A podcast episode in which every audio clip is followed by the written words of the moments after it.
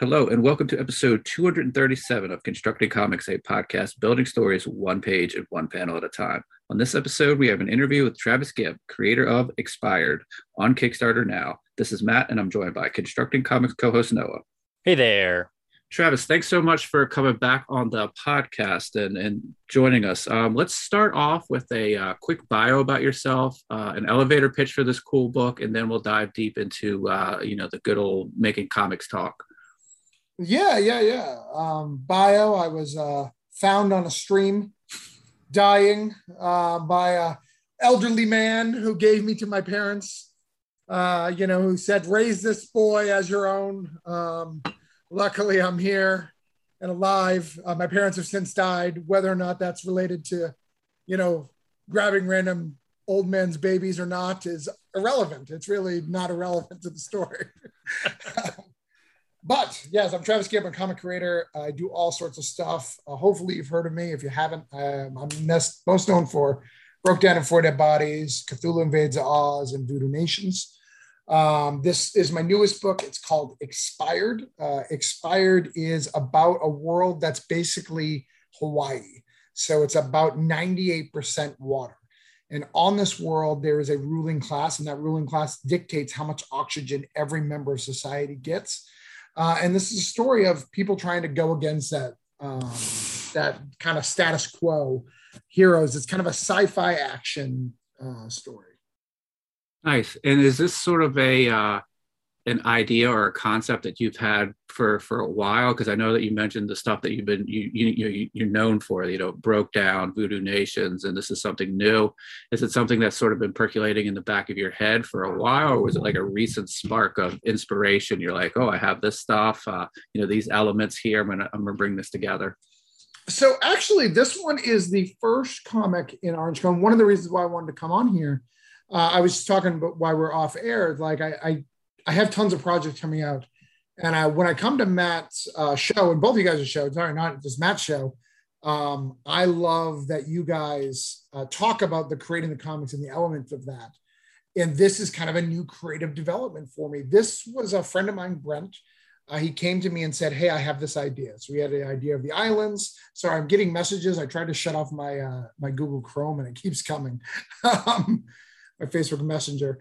Uh, so I asked uh, so he asked me to do this comic for him. He came up with the basic ideas. He had some a more extended plot that is spoiler heavy, so I can't really share it. But he came up with the basic idea and hired me to write it for him. So I did it. I, I wrote the story, added my own elements, really expanded on the universe.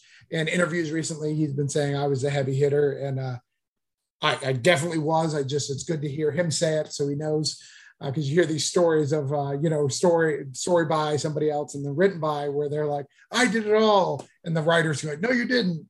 Uh, but he seems to understand my work and what I've done for it. But yeah he hired me uh, and then I get to hire the team. You know I picked the writer the the artist uh, the letter the colors because he didn't know any of that. And he kind of just looks at the pages approves them and moves forward. So though it's an orange cone comic it's actually kind of produced by somebody else so kind of an investor but it's under my uh, company, which is kind of a neat thing. Yeah, that's that's pretty interesting, and that had to be a new experience for you. Um, you know, with you know broke down that's sort of you know your baby from from from soup to nuts this was something that was brought to you with with various you know pieces in place and then you're sort of flushing it out i had a similar experience with with noah i had a story idea that i couldn't just quite break um and he you know, I, I, ran it past him and he was able to put some of the elements together to, to, to finish it off. So yeah, there's, there's at times where, um, you know, you're able to sort of either have part of a story or come into a story and, and put it together. And that sounds like what, what you're doing here. Yeah, definitely. You know, it's it's putting it together and you know creating my elements. And one of the cool things that's happened, you know, it's about oxygen. That was always the thing but it has society changed in this last because this book has been in development about a year and a half.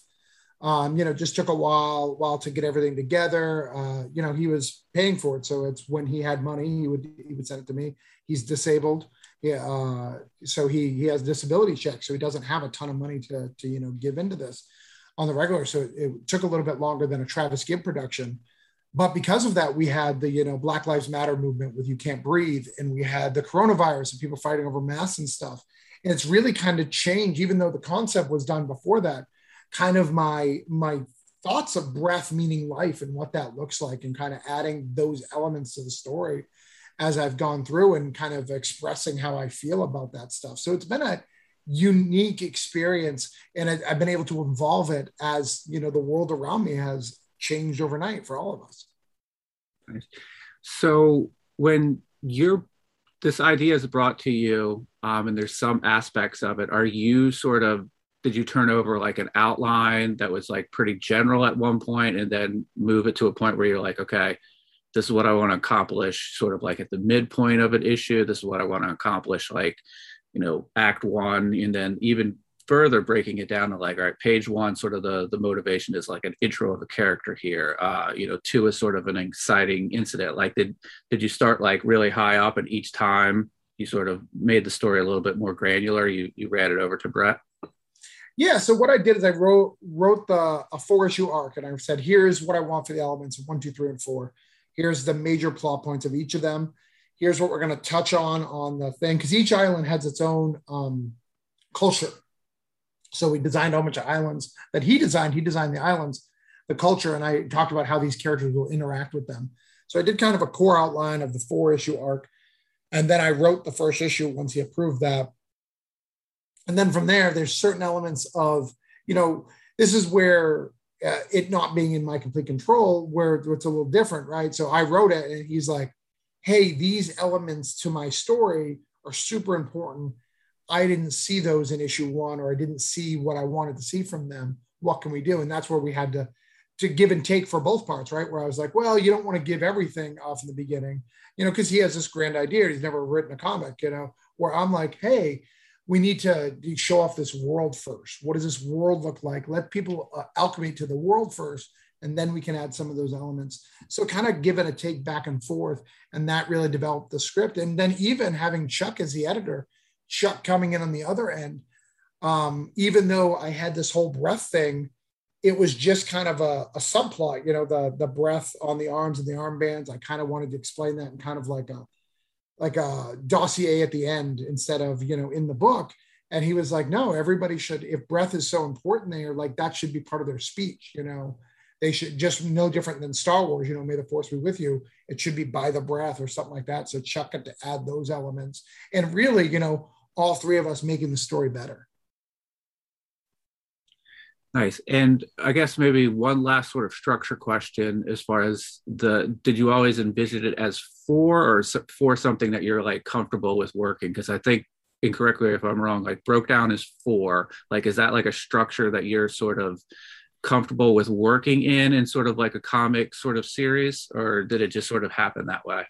Yeah, so broke down um broke down's for Voodoo Nation's for that is kind of my structure, but you know, as someone who's read Bro- Broke Down, I know you've read it, you know, my last issue was 40 pages, so it probably should have been five, mm-hmm. right? Mm-hmm. I should, probably should have fleshed it out a little bit more.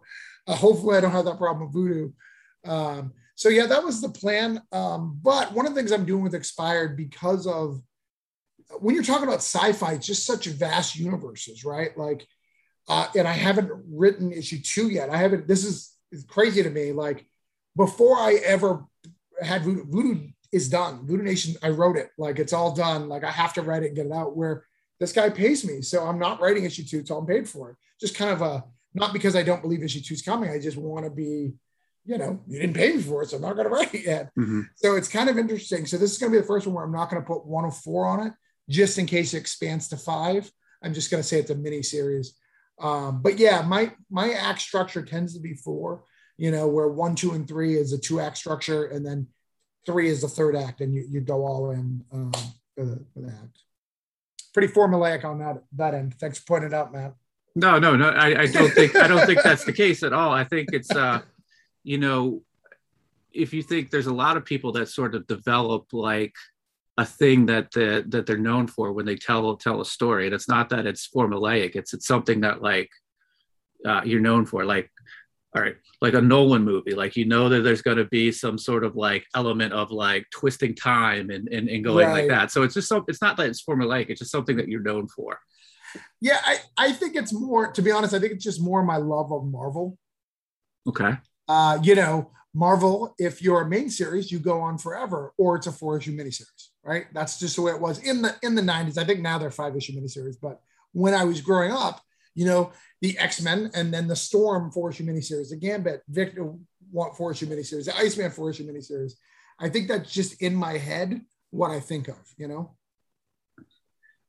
Okay, so let's um let's talk about the team because you said that um, you know you were contacted uh, to write the comic, and you were also sort of tasked with uh, putting the team together, something that you've done before. You know, making a comic, running a Kickstarter. Um, what who are the what's the team on on this book? And is there people that you've worked with uh, before that you were comfortable with? So I'm gonna give some dirt on this because I'm gonna be like that. I'm just gonna be like that. Uh, because I think that your podcast is about constructing comics. So I'm going to be as honest as I can about this process. Okay. So uh, we're going to talk about Danny, who is uh, the the artist. I can't even think of his last name right now. Um, and the reason why I can't think of his last name right now is because of our relationship. Him and I did not vibe well. Um, we picked him up. Uh, he was actually a recommendation from uh, David Byrne from Scout. You know, he was like, "Oh, I see this guy kind of fits your style. You know, him and I talk about comics kind of like you, uh, you and your team. Danny uh, Kurznicki is, is what he says, uh, but he's from Russia and he was very difficult to work with. He produced beautiful art. You know, uh, you did you get a chance to read the first issue or at least look it over? I got a chance to glance at it. Yeah, the uh, it is it is beautiful stuff. Yeah, it's a beautiful, beautiful art, and like the art gets better as he goes. Like he significantly gets better midway through the book. Like his art gets drastically better, which is crazy. Uh, but he was very difficult to work with. Um, and that's something you're going to have to deal with with indie because you kind of make a deal and what do you want to stop? Uh, what do you want to do? How do you want to handle it? Um, so that was tough. And it wasn't that his art was bad, or but if I asked for any adjustments, he was very, very difficult. Um, money wise, you know, uh, he's in Russia and he would message me at like two in the morning demanding money knowing that I had to send it to Brent. Like I told him the whole process, you know, you had to do that. So it was very, very tough.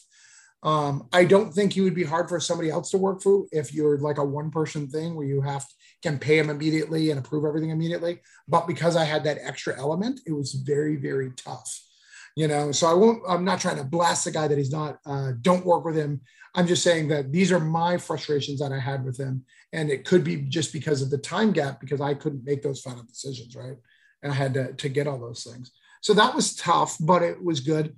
Um, Alan Emanuel did the colors. He's our, our colors for Voodoo Nations. So okay. we hired him to continue on to that. And then I use the same letterer for everything. So that's Jerome. And he created that brilliant logo. That, that logo is amazing. Yeah. But yeah, I'm going to let you respond to that. So I just kind of put a artist on blast. So let's discuss that, I think. Well, no, I think this could be an interesting and sort of informative uh, thing uh, to, to discuss because, um, you know, I might not go into as much detail as that you just did, but you sure. know, Noah and I have had some some difficulties um, on some stuff that we have worked on. You know, time differences, just sort of people dropping off and like you know three or four days. You know, we're, we're just not hearing things back from them, and you know, we're just like, hey, you know we're trying our best to keep the schedule. You know we're all indie creators. We're doing this on the side. You just got to be sort of like you know straightforward with us. Don't sort of you know. So i think this is could be valuable um like a discussion for people who are making comics like what happens when you sort of hit a rocky patch in in production or you know somebody just sort of takes three or four days off and doesn't respond to messages right. and, and and you know pages don't come back, letters don't come back. So I think this could be valuable.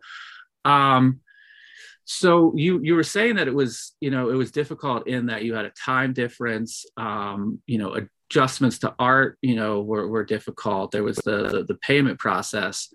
Um, so like was your how did you did you handle like did the way you handled that change throughout like was it like were you a like maybe more accommodating at first and then like after like three or four times you're like hey you know yeah. this is this is becoming an issue like let's I, I, can't deal you know i got i got a lot of stuff going on i can't deal with you know messages coming in about this and this. So how, so was it like did you try to do like carrot and stick at first and then it was like more like hard line like hey you're yeah, for hire course, here? yeah. Yeah it was it was 100% that you know in the beginning it was very nice trying to just explain the process. And you know, there's a language gap, right? When we're indie comics, there's a lot of there's a language gap, so you had to be sympathetic on trying to get that, and I had to be sympathetic of him. He was like, I have these other jobs that I need to do. If you can't, you know, uh, commit to this or or this, because we we did a we were paying him every five pages, so we were paying him, and he's like, I need to do ten pages, or he kept trying to to push that further out so he could get a big, bigger paycheck. And I was like, no, we need this. And part of it was because of deadline. He wasn't hitting deadlines all the time. And um, sometimes he was. And sometimes when he was hitting those deadlines, it was clearly rushed. That's why I had to, to go back and do things. So it was very frustrating. And then towards the end, I mean, him and I were, were very, very like, like at each other going, Hey man, I don't, uh, you know, we need to finish this project and you're, it's not a priority to you like i'll give you extra money you know i end up giving him extra money to finish the project faster um, because of such the frustration of this this back and forth and you know he quit one time and it was very very frustrating him and i just didn't vibe and it's not the quality there because he's a very fantastic artist but him and i didn't jive on production on what he wants to do I mean, I don't even know if he's doing stuff anymore, to be honest. You know, he was always like looking for more work. So either he's got a good work right now or he stopped you know the hustle you know? Uh, but it's it's really sad that that something like this happens right? Because david from scout you know wanted me to kind of use him and recommended him. So that means a scout guy was going hey maybe he'd be a good fit for a scout book you know? And then i i have to report back. So that's one of the things i'll say to artists if you're listening to us hey man know who you're working with you know on on where you where that referral may have came from you know it's not he may have been referred but to you by somebody else and you don't know it. Interesting. So I, I have one more question and i'm going to let noah check in here. Like so i'm guessing that um, and if you don't want to answer this this is fine but i'm i'm guessing that going forward there's going to be an, an art change on the book? Yeah I'm, I'm, looking for an artist that can do a similar style uh, to replace him because I, I this is the first guy i've ever in my life refused to work with again. I, I refuse to work with him again yeah. Um, and again, not because of his art style, it's just, it was so stressful.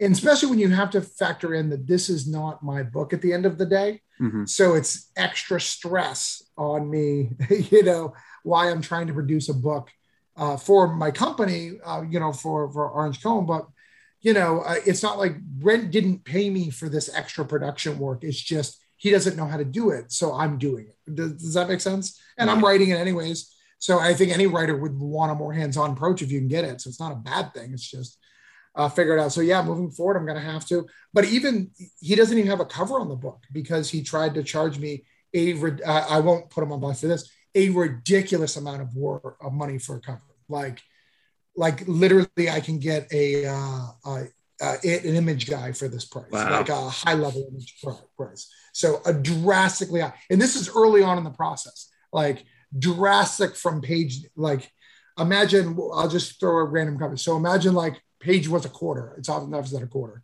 And then he literally wants a hundred dollars for the cover. So just give you a gap of where we're at. Like they're not even, we're not playing the same sport, right? Mm-hmm. I'm asking you to play, you know, little league baseball with me and you're playing cricket over in England. Like, yeah. like uh, we have to buy plane tickets. There's all sorts of things that, and that's not what I want. yeah. So, and it's sad because I think I always feel you if you did a book, your your art should be on the cover. True. And is it yeah. important? Is it important to you that um, when you you mentioned this, but it's important to you that when you go forward, you're going to try your best to find somebody that sort of matches the his style from from from the first. Obviously, it won't be you know a direct one to one correlation, but you're you, you're going to try to keep consistency as, as much as you can.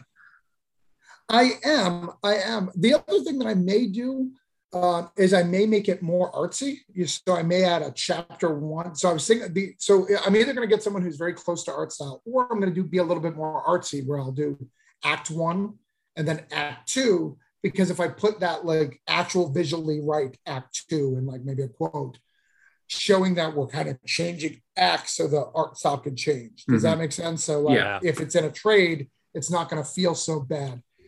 Um, so yeah, absolutely. You know, um, but yeah, I'm going to try my best to to fix that because I, you know, everyone hates it when you replace an artist. Everybody hates it. It's it's a horrible thing, but sometimes it happens. Yeah. Yeah, it's it, it's it's pretty great that we live in a world that sort of is easier on indie com- indie creators to find artists in other countries. Um, right. But the big thing with that is, is like you can be connected to someone across the globe, but if they're not willing to put in the work of communication, that really sucks. And then add on top of that, obviously the like you can't especially with like a language barrier you can't always tell like is this something where it's like is this ego getting in the way? Is this an external circumstance getting in the way? And only if they're communicating is are we able to figure out what's going on and work with each other better. But if one of those parties is not willing to communicate it's like like what can you do right? It's so difficult. Right. well, um yeah.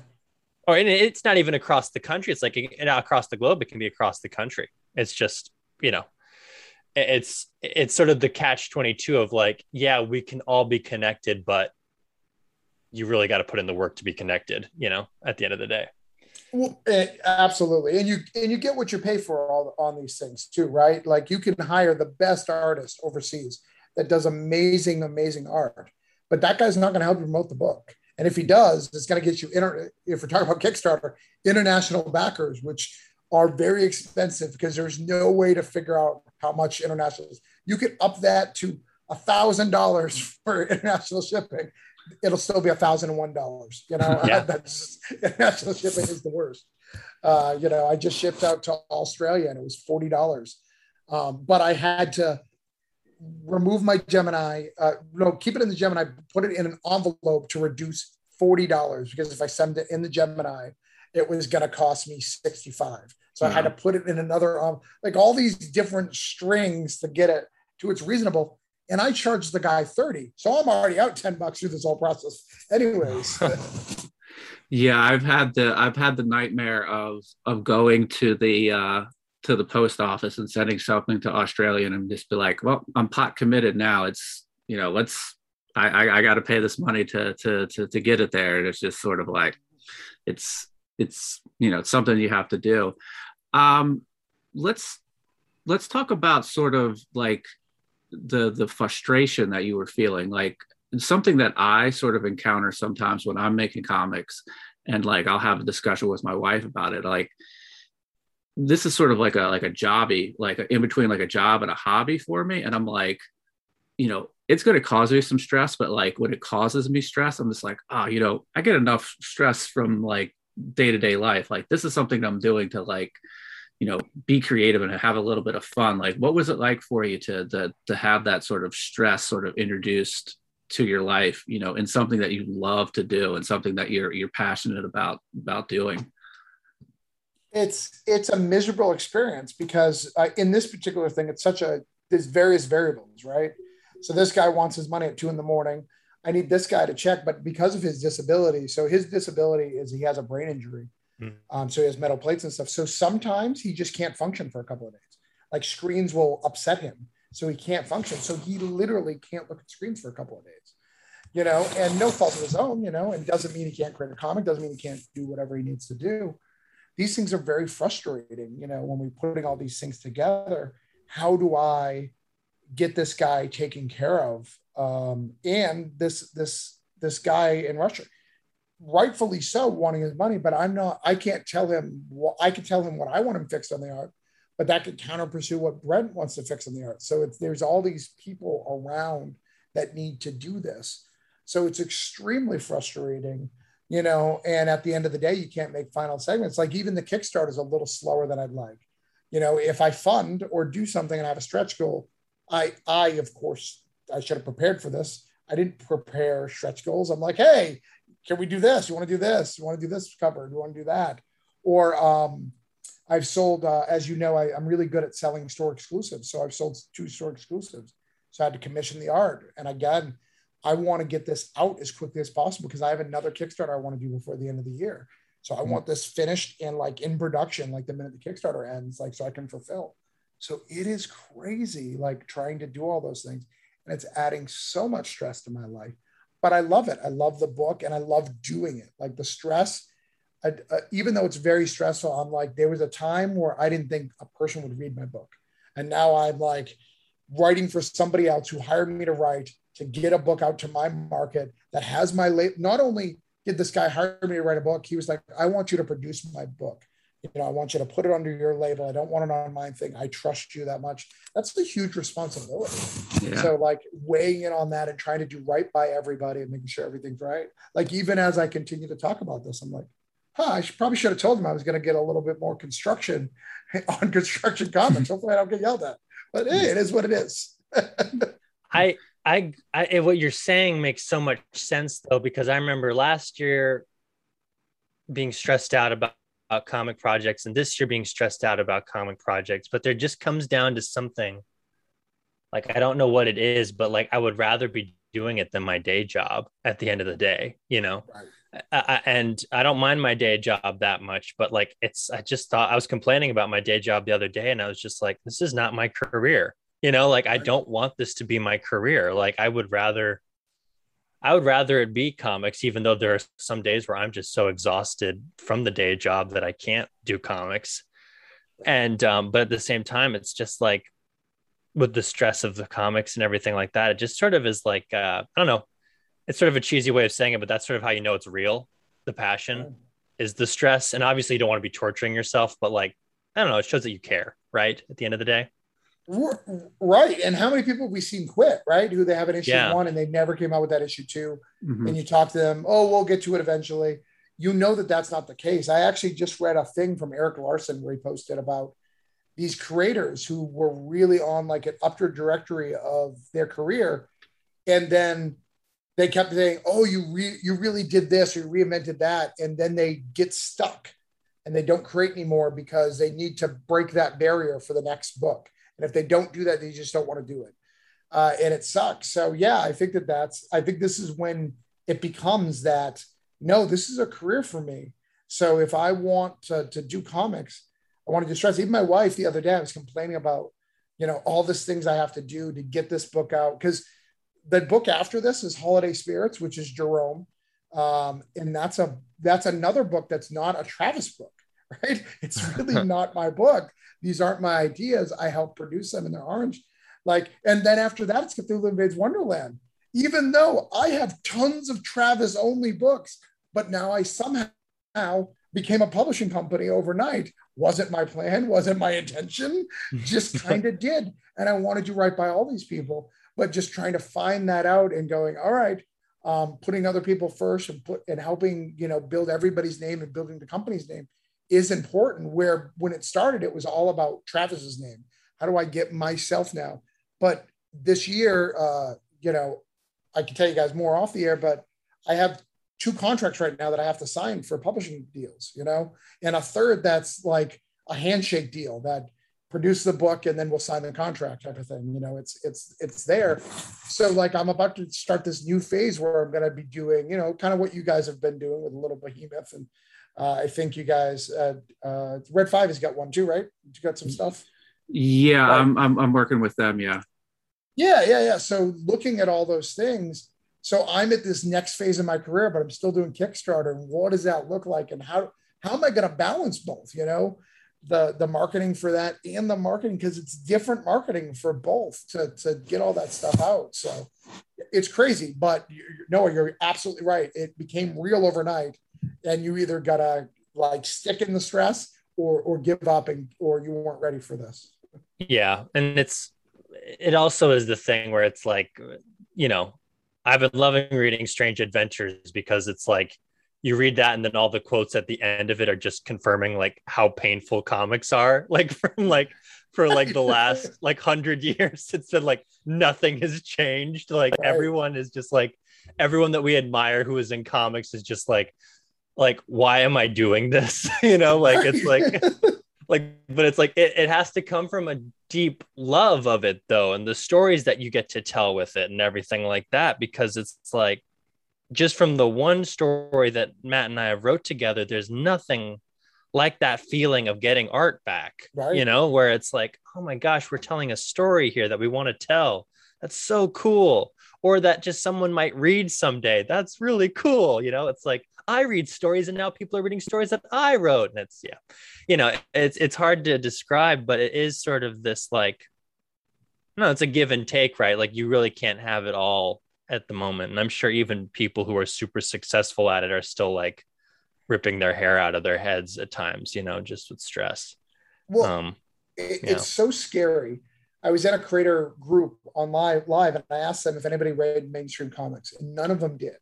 Hmm. Like, like they said, "Oh, I occasionally read Batman," but they weren't up to date. They couldn't tell me the right one. So you really don't read Batman, but you read a graphic novel in the last ten years. Cool. Um, but all of them said because I, I tricked them and asked them for what's your goal? Oh, I eventually want to work for Marvel DC. But you don't even know what they're writing. You don't even know what their art is. And then you even take that one step further, like where people who are reading, like me, who, who read tons of Marvel and DC every day, I look at it and I'm smart enough to know, even if I make it to Marvel and DC, like you only got a five to 10 year stint at Marvel and DC, right? Like Ed Brubaker isn't relevant over there. He's a fantastic writer. Brian Michael Bendis is on his way out, right?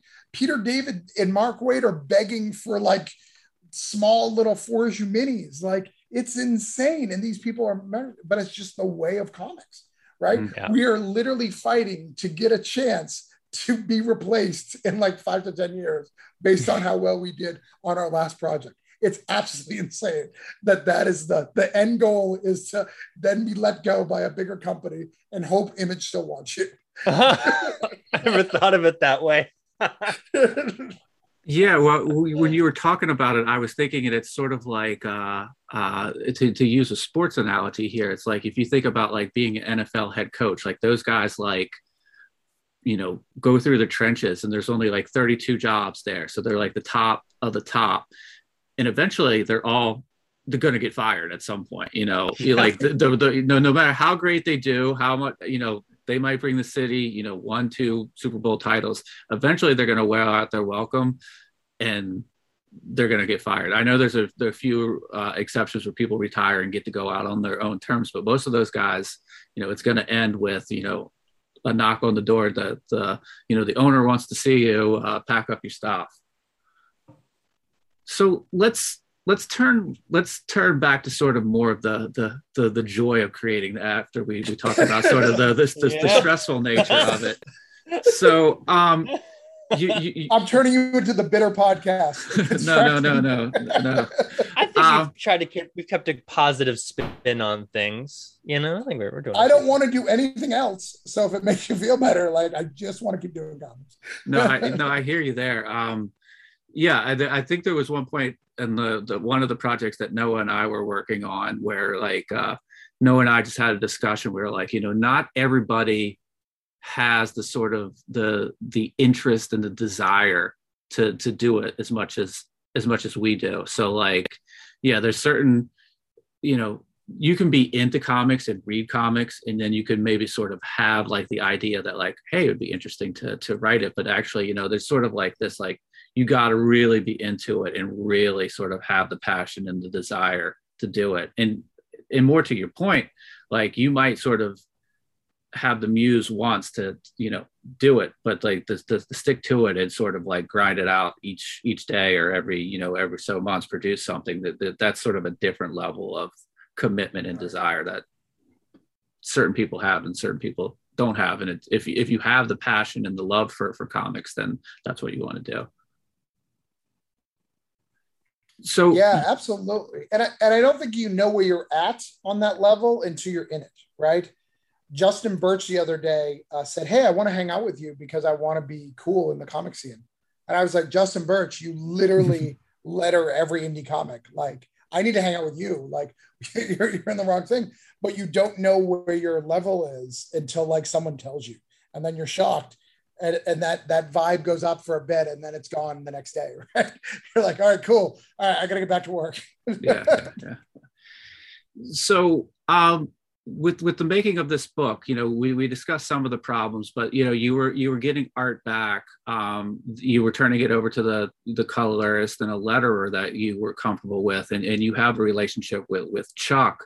So um, I'm, I'm assuming you were able to maybe use those guys as like sounding boards to sort of say hey look this is this is the problem i'm gonna have. did you guys ever have sort of like a I, I now i'm turning it back into sort of the negative I, when i said i was going to go positive but did you guys ever sort of have like a like a internal sort of staff meeting on like how you think you should handle this, or did you have did or maybe better to the point, like did you have one person that was sort of you, you know your sounding board that could sort of bring you back to sort of like, hey, let's let's just keep pushing here.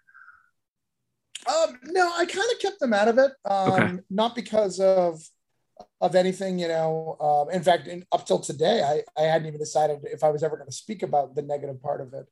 Uh, but but I feel that your podcast, we know each other pretty well. Like I feel comfortable, and I feel that people who listen to your podcast would love to hear that. Mm-hmm. That that's important to them. So that's why I'm sharing it here. You'll probably never hear it if you listen to other things I'm going to do. In fact, I'm doing two tonight. I won't really talk about this part of it.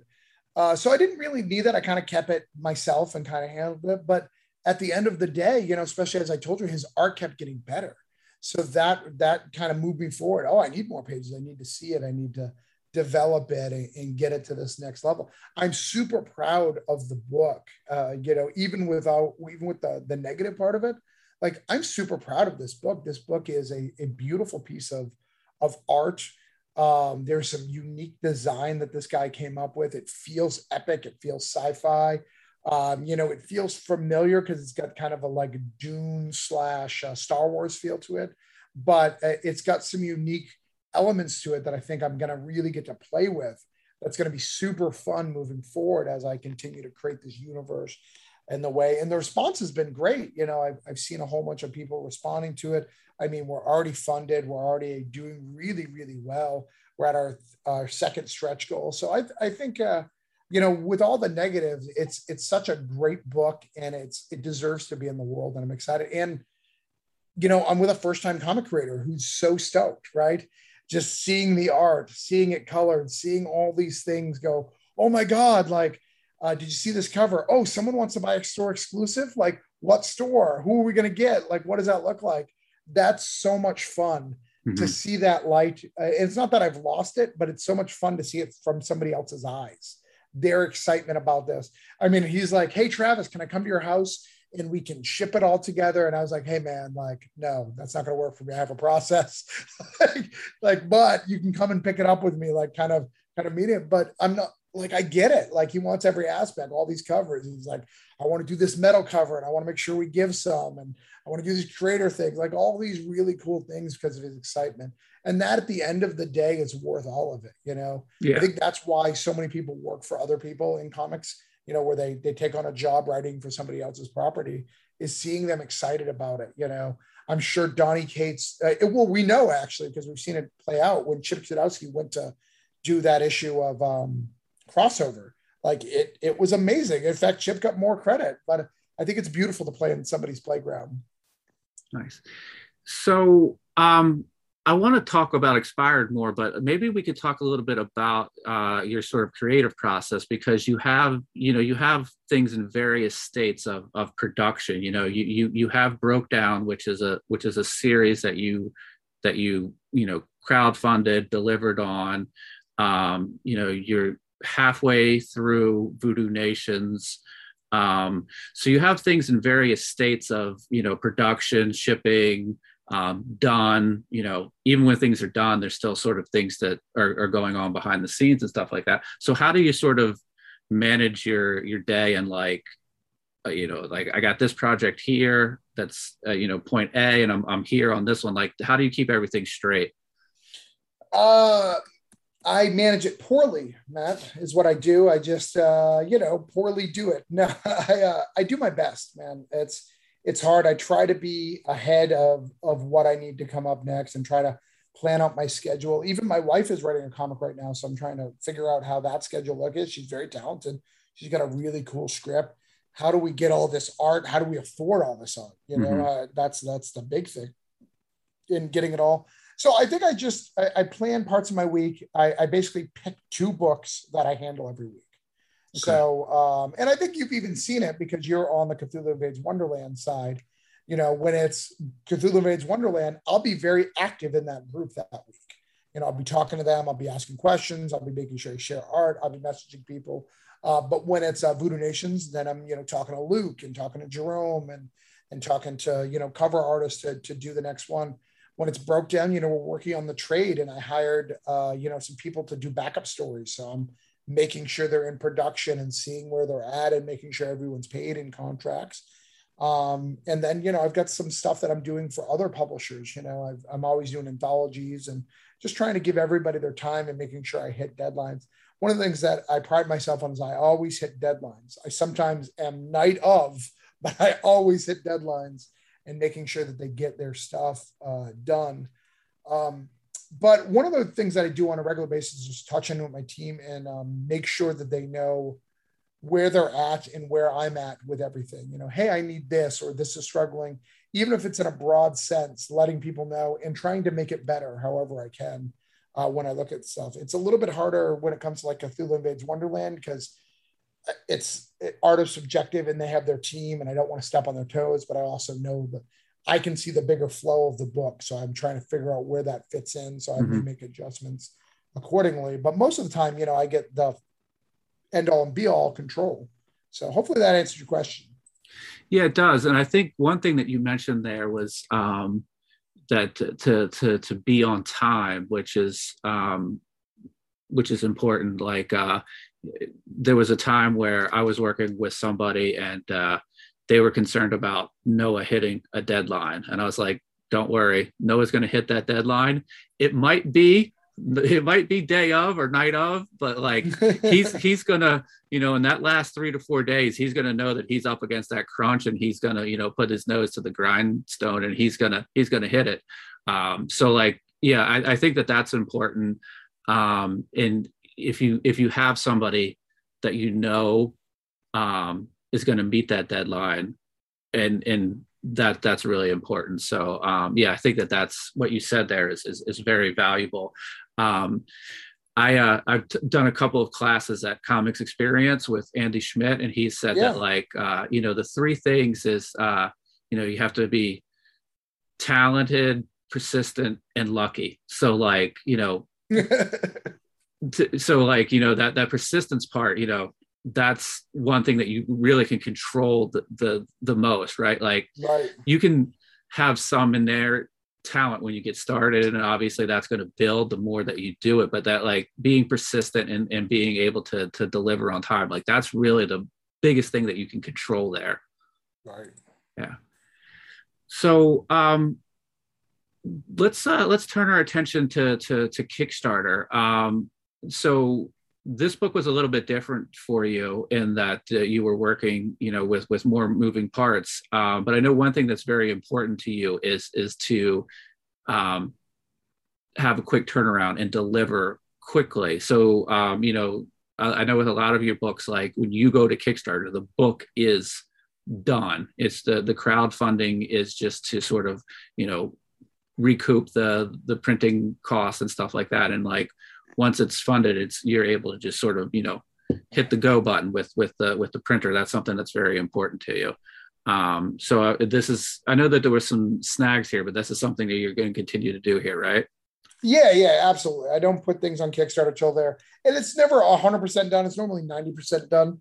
Uh, so right now we're at, uh, you know, I sent you the copy. So we've got a couple, a few more pages of color, uh, which will finish before the end of the campaign. Um, and then I think uh, we're done lettering. So we just got to have Chuck do a final uh, lettering proof, make sure everything's good, make sure that is uh, colors thing. But I'll, I'll be sending it to the printer hopefully next week. Like that's that's how soon I want it done. Like I want to send it before even the Kickstarter's done because I, I kind of know where it's going. Right, like. Mm-hmm.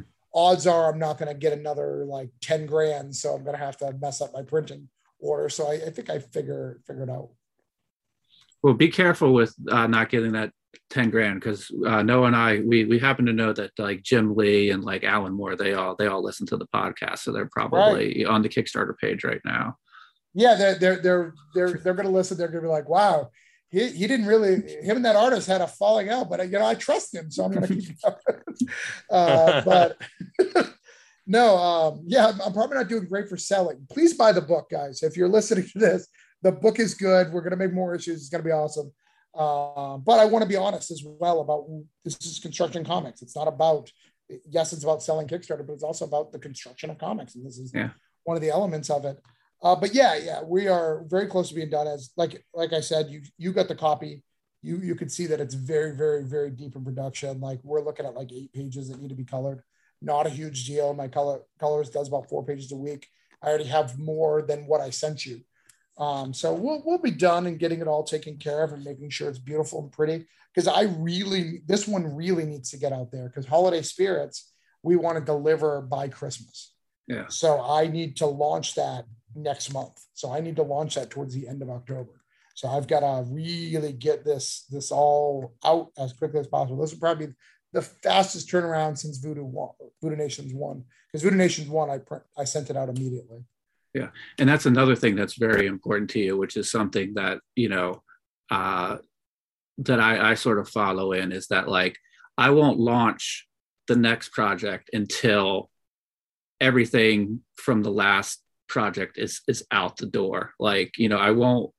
I'm not. I'm not going to launch you know project X when I'm still you know packing boxes and, and going to the post office for for you know the the past project so that's something that's also very important to you is that you know deliver and then launch which i don't think we always see in the sort of the crowdfunding um crowdfunding sphere. You know there's notorious characters out there that are launching projects like all the time. And you know that you that one book that you were waiting for it still hasn't shown up on your doorstep yet right? Right. Yeah no it happens all the time. And um some people and even people even the people who are doing it right like even the people there is certain people who yes they they produce another thing but they will always send the thing i still feel wrong about that even if you're being honest right your delivery dates in april i know there's uh, there's creators who are like hey my delivery date for this book is in april but uh, because it's so long, I'm going to launch another project, you know, because I don't want to wait. Well,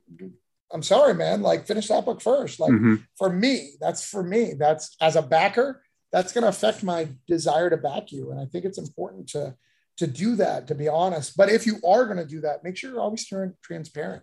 Yeah. You know, hey, I'm launching this project, but here's where we're at. Here's where the stuff is. You know, I totally get deadlines. Like, I'm trying to look at next year's Kickstarters. Like, can I produce more than four? Because I'm kind of at max out at four.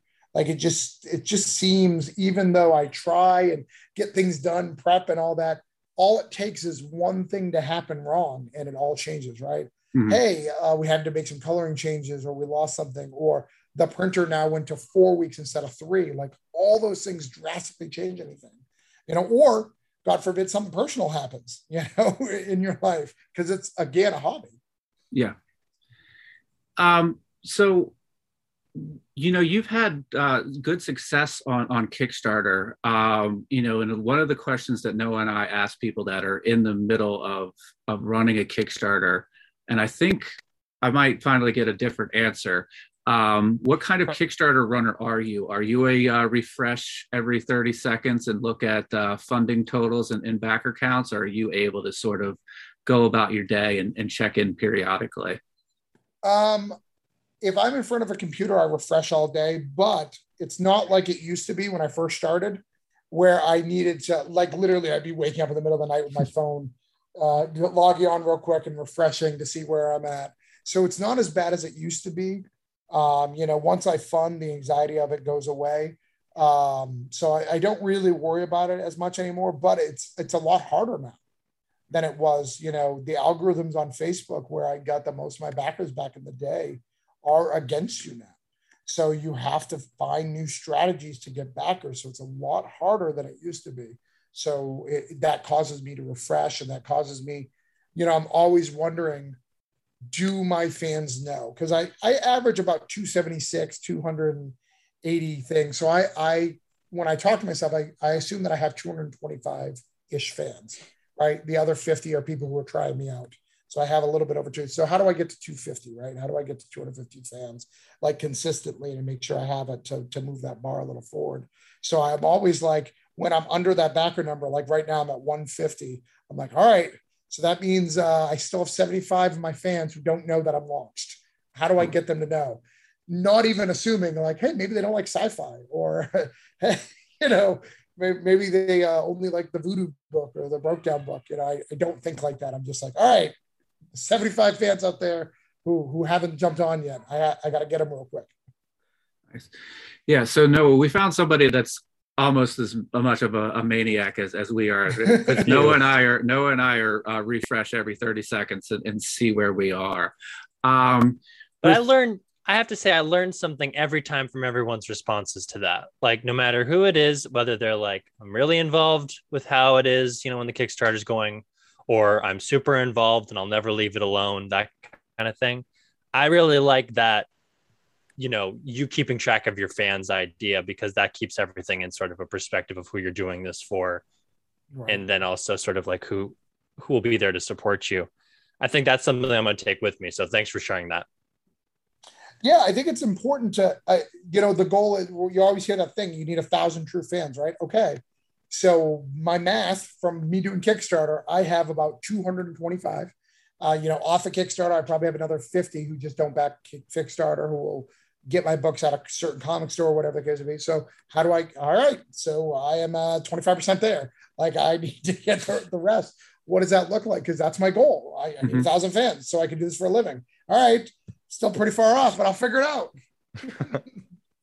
and do you, um, when you're running the Kickstarter, um, I know from like my personal experience, like, um, you know, there's there's certain people that I know that when I launch, um, they're going to come and like it's like the repeating names. So are you seeing a lot of uh, names and you're like, all right, that's a that's a broke down backer. This is a Voodoo Nations backer. Like, are you when those names come in, you you see that and you sort of like, all right, that mentally that's part of my 225, my 250. Yeah, yeah. yeah. absolutely, man. Have you ever used BackerKit, man? No, I, I am thinking about it um, uh, as something that I want to experience. Well, Each time well, I let run, me a... tell you something. I'll tell ahead. you a secret. Um, so BackerKit, I used it the first time in Voodoo Nations too you can sign up for BackerKit for free and not actually use the platform. You can kind of like pretend you are. And what they'll do is they'll take all your campaigns and they'll put them in a, in a beautiful chart. And in that chart, it'll tell you how many returning backers and it'll actually give you a, a breakdown of the person and how many of those they backed. Okay. Which is the coolest thing. This is not a uh, this is not part of their services, right? This is just something you do if you import your stuff. So that's been super helpful to me. Um, one of the things I hate about Kickstarter creators um, is that private message that they send you through the Kickstarter stuff. I don't do that. I tend to just do updates. Um, but BackerKit has kind of changed me that. So if I know you've backed three of my projects before, I don't feel like I'm bugging you if I ask you, if I make sure that you know about this project and I see you haven't backed it. Does that make sense? Yeah. Um, yeah. I, uh, I yeah, I, I, hear what you're saying. Yeah, I there's, there's like occasions where um they'll do like the private message and sometimes they you've backed multiple of their projects so you get that same message on everything you've backed for them right yeah so you know action comics one hey travis uh, you make sure you know action comics two hey travis make sure you back my new thing action comics special crossover we kill dingo uh, make sure you get my new campaign. So it's the same message on all of those. I think for me, that's irritating because it mm-hmm. shows that you didn't care about me as a fan. I'd rather just take a few who I know back my stuff each time. Hey, man, I just want you to know this book's out and, and target those ones specifically one time. Yeah. Yeah, I, I agree with you. There's been days where I've opened up my mm-hmm. my email and it's like, you know, somebody that I'm a, you know, a repeat backer of and I have six of the same emails and it's like project x project y you know and it's just like yeah that's it's it's uh i think that one-to-one relationship is is a lot more friendly and probably a lot more effective to you know reach out one to one. So getting the blanket email is is is a bit frustrating at times. So I, I, I hear what you're saying there. Yeah, I mean I respect the hustle. So if you're doing that and you're listening to this podcast, I respect the hustle. It's not that I don't respect the hustle, but this is the way I'm going to do it to make it more personal to really acquire true fans. Sure. Um, so another thing that you do is you do a lot of uh, like store signings. Um, so is that do you are these stores that you have like a personal relationship with or are you sort of going through like a like a online database and going all right you know this store is roughly an hour away from me. It might be worth my time to, to contact them. Like how do you set up the the store signings? Um, so it's it's normally personal relationships. So I try to have a relationship with those stores, whether they back the project, um, because I normally get like four or five stores that back my project each time I do a Kickstarter, or uh, ones that are with like like you said within driving distance. So uh, maybe I'll meet them at a con, string up that relationship. Hey man, I'm an indie comic creator. Here's my books. I give them a couple.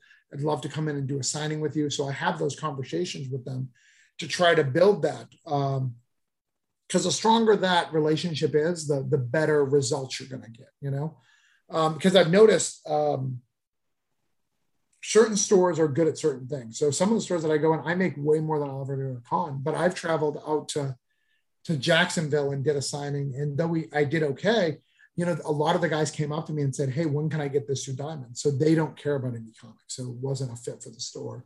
So it's it's all playing that by ear. Uh, most stores love to have you in, and store signings, in my opinion, are way better than doing a Comic Con because Comic Con you are literally competing with everybody around you. If you were there, you're the special attraction that day, right? Mm-hmm. You're the special. They want to come talk to you. They want to hear about your book. So you can give an honest, true pitch and, and get get a book signed. And I think that relationship matters. You know, I had people. I had someone at my last signing that showed up who was like, Travis, I came to see you. I've seen you at all your signings. I don't recognize this guy ever like I have no idea who this guy is, but he was telling me about my book and like he clearly read it. So it's crazy that I've got to that point where people now, when they see that I'm doing a signing within the metropolitan area, they'll drive out, you know, a half hour away just to to come meet me to talk to me about the book and what I have laid. And some of them even track me on Kickstarter. They track the book on Kickstarter and then ask me, "Hey, man, uh, when is when is this book going to be at the store so I can get it to get you to do a store signing?" So it's it's crazy, but highly recommend it. It's not as hard as you think but really have a relationship with that store. You know don't just go into that store and like demand you know build a relationship that can be beneficial to both. Yeah i was lucky enough to do a, uh, a signing um, for for paranormal hitman um, i did a couple of backups in that and uh, i did it at the store that i that i get my books from every wednesday. So it's just like hey you know i come in here every wednesday throw down a whole bunch of money to to buy books and go home you know Right. Can you can you do me a solid and let me you know prop up a card table in the corner and um, you know sign some books? So yeah, having that relationship with with the store does make it a, a lot easier. Yeah, absolutely. And most of them, most stores that I've gone to have, uh, you know, not cared about the financial part of it. They they let you do your thing. I've had a couple of stores that want to split the profits with me, and I'm fine with that too. Um, but it's all about building relationships. And uh, I, I would rather sign at a store, even if I didn't make money, to, to show, hey, uh, you know, this store values me. This store sees me as a creator just as much as, anybody else who could be coming in for a signing. Yeah. Um, so you, you mentioned something there that like you would rather sign at a store than than or, or, you know go to a store to try to promote your books than a con. Do you have a different sort of uh, pitching mentality at a store as opposed to to a con because at a con you know there's so much going on.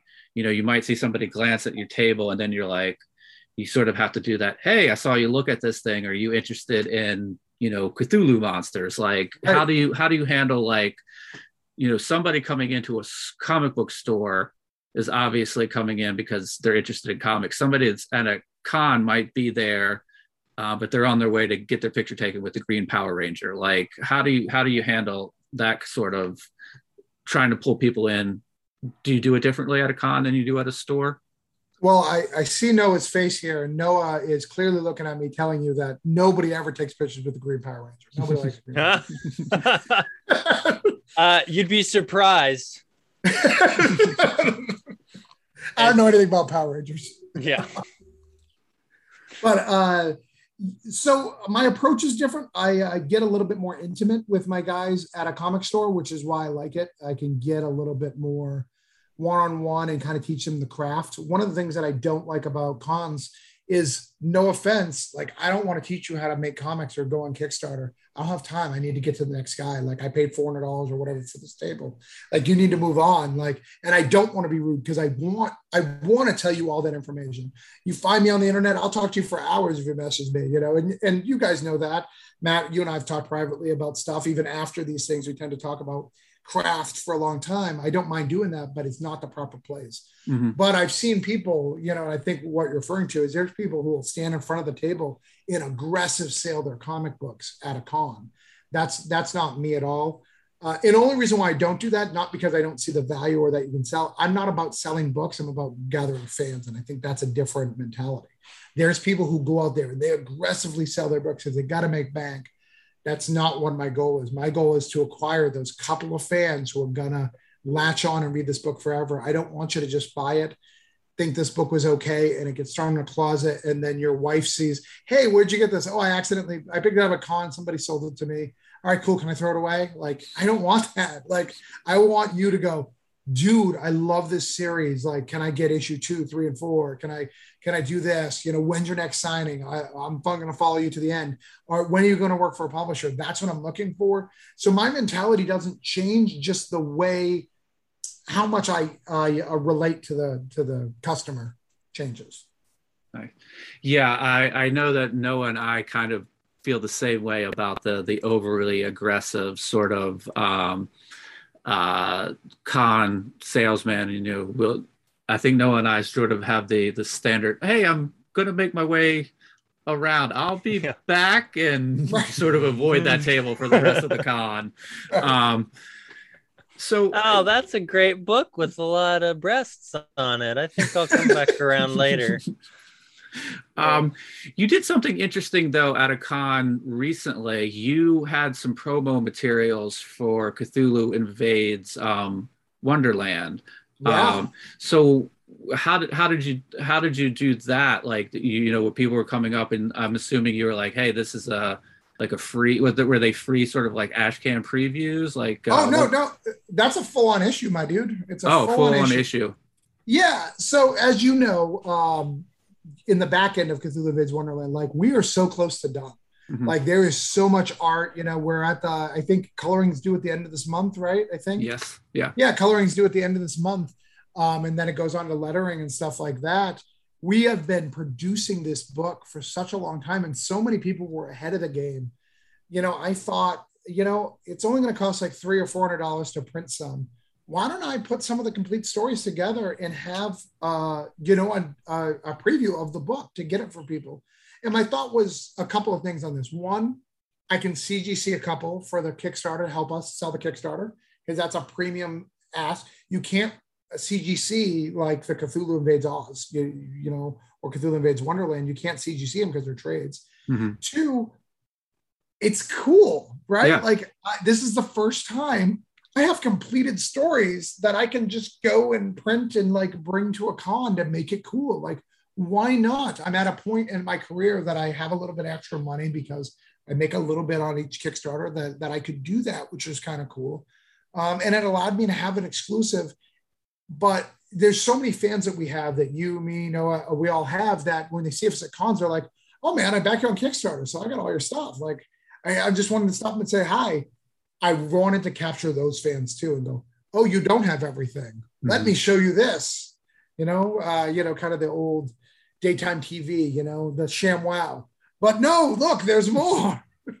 Nice. Um, so yeah, so we made it a 20 page book. I only printed 200 of them, um, you know, and just just had it out there, which was super cool to have. And you know, it's a just kind of a preview with uh, four short stories. The hardest part was picking those stories, right? Uh, like honoring people. And then you were shocked, right? One day I was just like, "Hey, I made a book. I didn't tell anybody about it. yeah, yeah. I didn't like go, hey, do you want your story in this? Because I didn't want anybody to fight. I was just like, I'm going to pick four.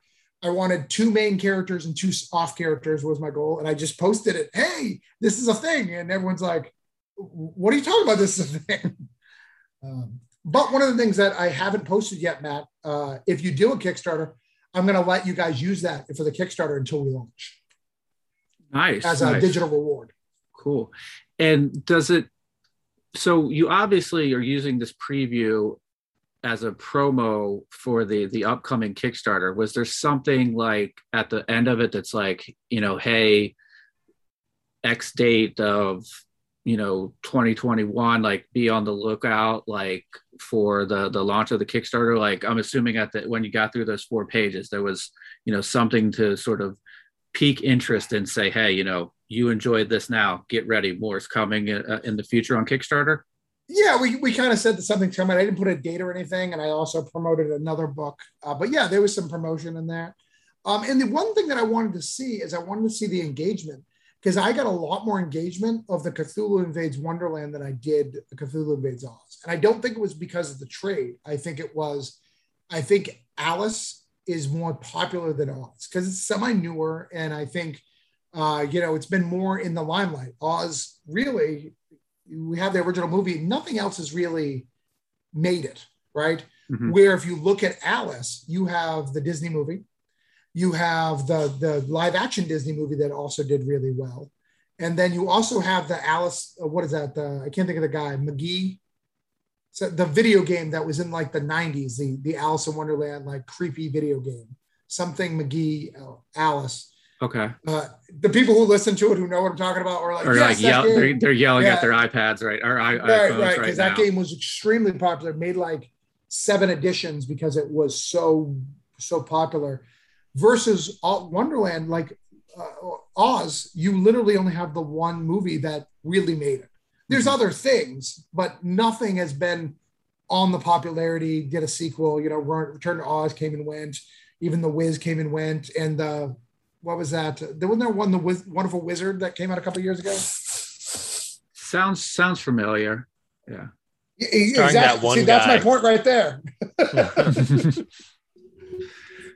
Cool. So, you know, I think we've touched on a lot of stuff, but I want to make sure that we circle back to to expired because this is the thing that's you know currently going on. You, are funded. You know, we're you know, uh, you you said that did you reach stretch goal one already? Uh, yeah, we're at we've already reached stretch goal one and two. So you've unlocked a magnet um, of the the main Ryan Brown cover, and you've unlocked a sticker.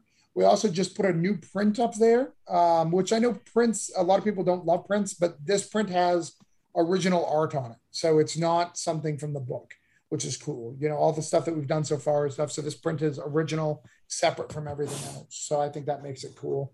It's kind of a black and white type of thing, like uh, you know, the Spider-Man covers where you got the the web, uh, yeah, the, the Gleason covers.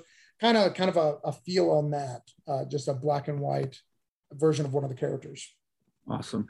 Yeah, I always love the sort of the uh the the little trinkets that that we get. I'm I'm looking at my uh it's over here. It's lost its it's lost its scent, but I, I have my broke down air freshener like hanging nice. over by my uh some of my short boxes over here. So I do love all the little trinkets that I get with a with a Travis Gibb production.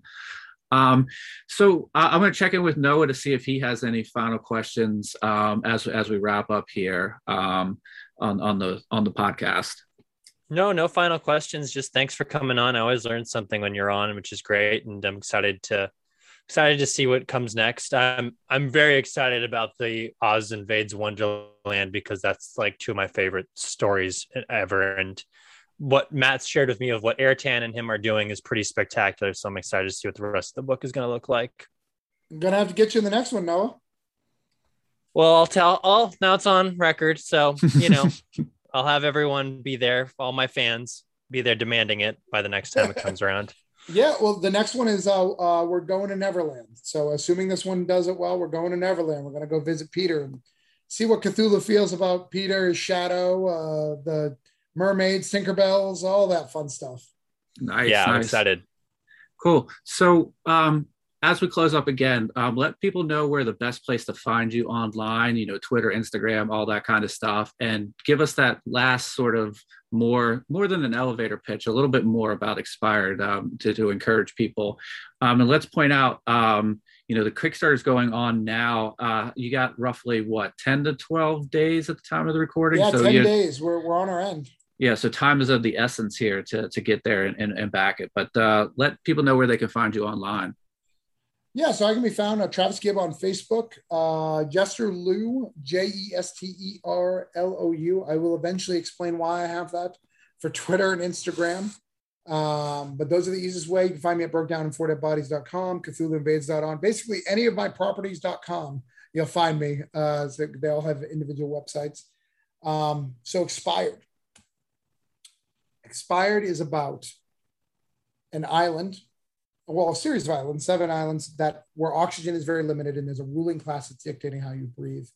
what that looks like in, kind of changing the narrative uh, for for people and generations, deciding who makes wealth, who gets to live long, all that. And this is a uh, fantasy story in that universe about what it's like to be under that oppressive rule, what that looks like as you're trying to evolve and going to the next level. Um, but it's it goes deeper than that. You know, we talk about gods, we we have fantasy creatures in there. So any of those kind of tropes you're going to see, it's a very vast, really cool world. Uh, probably closer to Pirates of the Caribbean than Waterworld if you're you're scared. but yeah, it's it's a really cool adventure sci-fi. If you're kind of into that thing, you wanna wanna check out something like that. Definitely the book for you. Uh, the characters are very deep, and we're going to do a lot of political. Um, I'm going to do some commentary on on some of the political stuff that's going on in the world, just because I can, and it kind of fits the theme. You know, it's not going to be preached. It's not going to be a political book, but I'm going to do some commentary, and this universe kind of fits that commentary to, to share a narrative and build under a cool fantasy setting with gods, monsters, uh, heroes, and villains, all that good stuff. Very cool. Well, we're going to put a link to the Kickstarter in the show notes of the podcast to make it as easy as possible. Anybody listening, just call us up, scroll down, find that. We're going to have links to your to your social media as well, so you know this project. And you know, we know that uh, you know, roughly three to four months from now, we got to be on the lookout for for another Travis Gibb uh, Orange Cone production. So we're going to put all of that stuff in the show notes. But uh, it was great catching up with you, Travis. Uh, thanks, uh, thanks for being on. Thanks, Matt. Thanks, Noah. Yep, no problem. Um, so I'd like to thank everybody for listening. If you could give us a rating and review on the podcasting service you use, we really appreciate it. If you want to follow the podcast, we're on Twitter, and that is at Construct Compod. Instagram is Constructing Comics Pod, and Facebook is Constructing Comics. Thanks for listening. Please be nice, be safe, and go out there and make some comics. Thank you.